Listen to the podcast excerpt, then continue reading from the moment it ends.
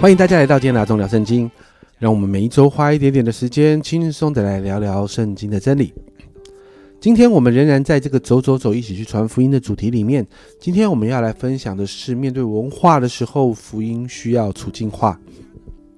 前几周呢，我们谈到啊，当我们传福音的时候，我们一定会面对福音受众他们所处的文化的挑战，因此。我们前面提过，要如何照着圣经真理，先处理我们自己面对文化的时候，我们心里的那一个标准。而这把尺抓对了，我们就能开始把福音针对当地的文化来处境化。也也就是说，哈，我们要先了解这个福音到底是什么，什么能动，什么不能动。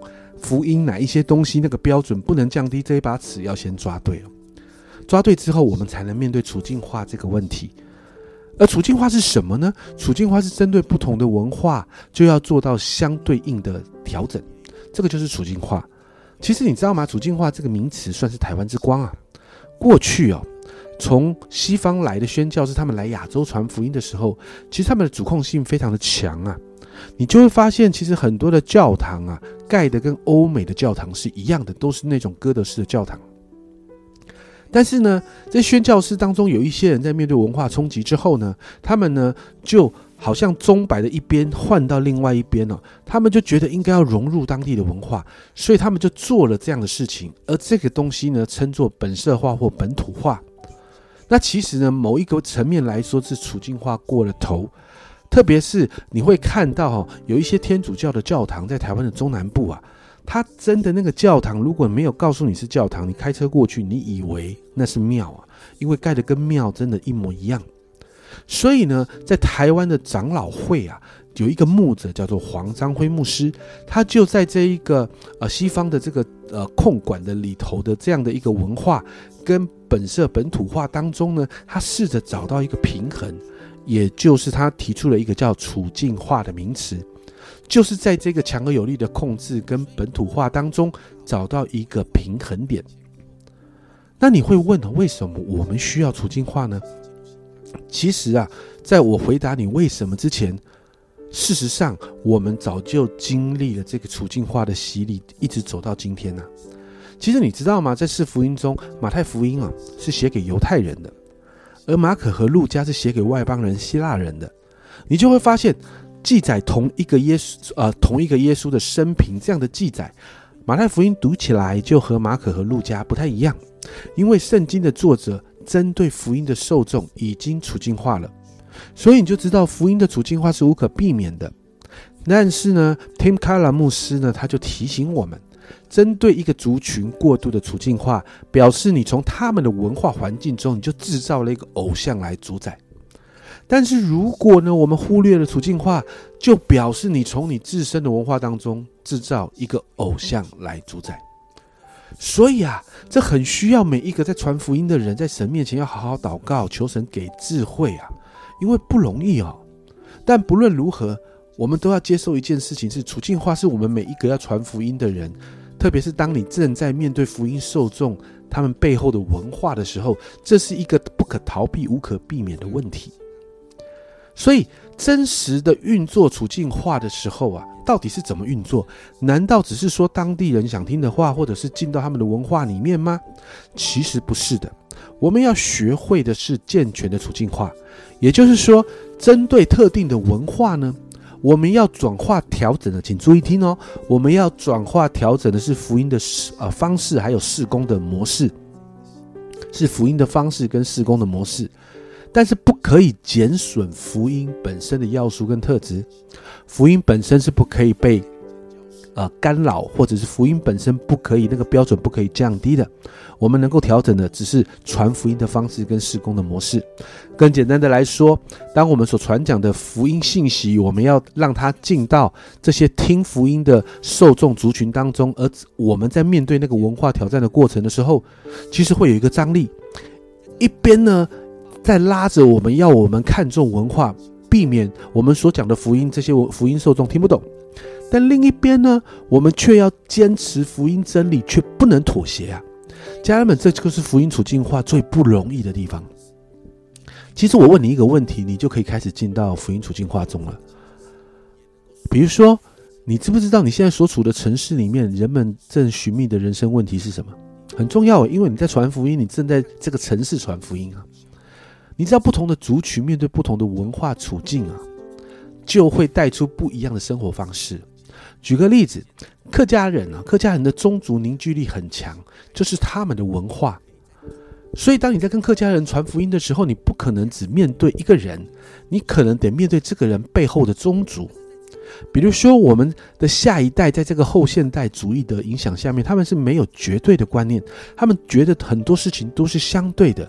那当我们在传这个福音的时候，这个这个独一真神的概念怎么来传达到他们里面呢？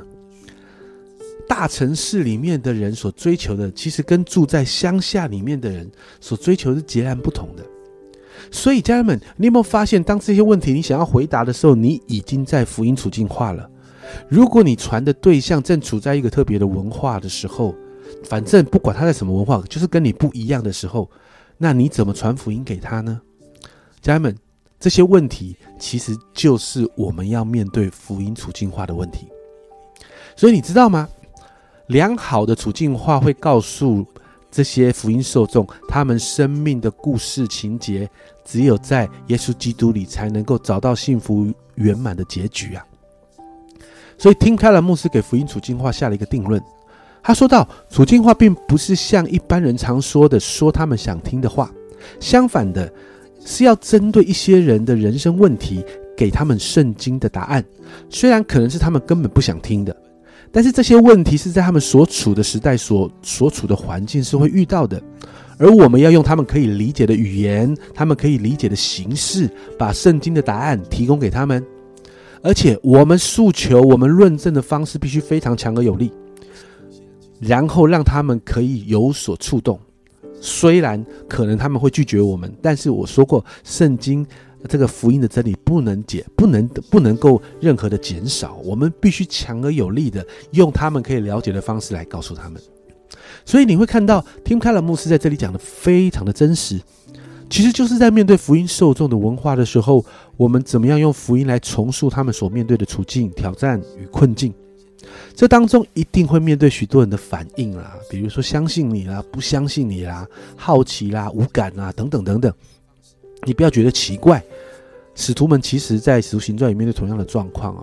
你看到使徒行传的三十二到啊，使徒行传的十三章啊，三十二到啊三十四节啊，众人听见从死里复活的话，就讥笑他们说：，又有人说，我们在听你讲这个吧。于是保罗从他们当中出去了，但有几个人贴近他信了主，其中呢有亚略亚略巴谷的官啊丢尼修，并有一个妇人在大马里，还有别人一同信从。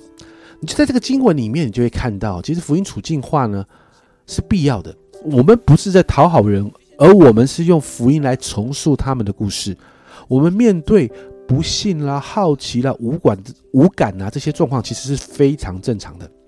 我们传福音的时候，先要给自己打这样的预防针哦，因为啊，家人们、家人们，改变人心是圣灵的工作啊。我们尽管用处境化的方式来传正确的福音。我们尽量的这样做，我相信该听见的人会听见的。那那些不愿意相信的人，就让他们继续不相信。我们只要传讲就好了。讲到这边，我不知道你会不会觉得福音处境化很不容易啊？但是家人们，你知道吗？这却是我们每一个要传福音的人要去面对的问题。我丢给你几个问题，想一想啊。或许在这个礼拜，你可以想一想这些问题，是不是你正在面对的问题啊？特别是给下一代的，比如说，面对这个下一代的下一个世代，他们对性的开放，如果你要在年轻人当中传福音，面对他们在这个婚前性行为跟同居的问题的时候，甚至是同性恋的问题的时候，你怎么来面对现在这个文化所带出来的的的相相关的问题，或者是相关的生活方式？这是第一个问题。第二个。电玩呢，对于这个世代的孩子们来说，不是只是打电动，已经不是纯粹只是电玩了。你知道在电玩上面可以交朋友吗？你知道在电玩上面其实可以啊戴上耳机，彼此可以讲话的吗？电玩已经成了一个交朋友的平台，躲避现实世界的一个管道。那当你试着去了解电玩这个文化的时候，电玩真的都是不好的吗？或许你可以试着用面对文化的角度、福音处境化的方式，试着来看看，重新来看看，来面对这个电玩蓬勃发展的时代。你知道电玩已经是一个竞技运动了吗？啊，这个问题我也丢给你。第三个哈，你可以试试看想这个问题，在这个看重与亲子互动关系的时代，很多的时候啊，最起码在台湾啊，遇到连续假期的时候，很多的年轻夫妻都会带孩子出去玩，去露营啊，住饭店或者出国去玩等等，而这也慢慢成了一个文化。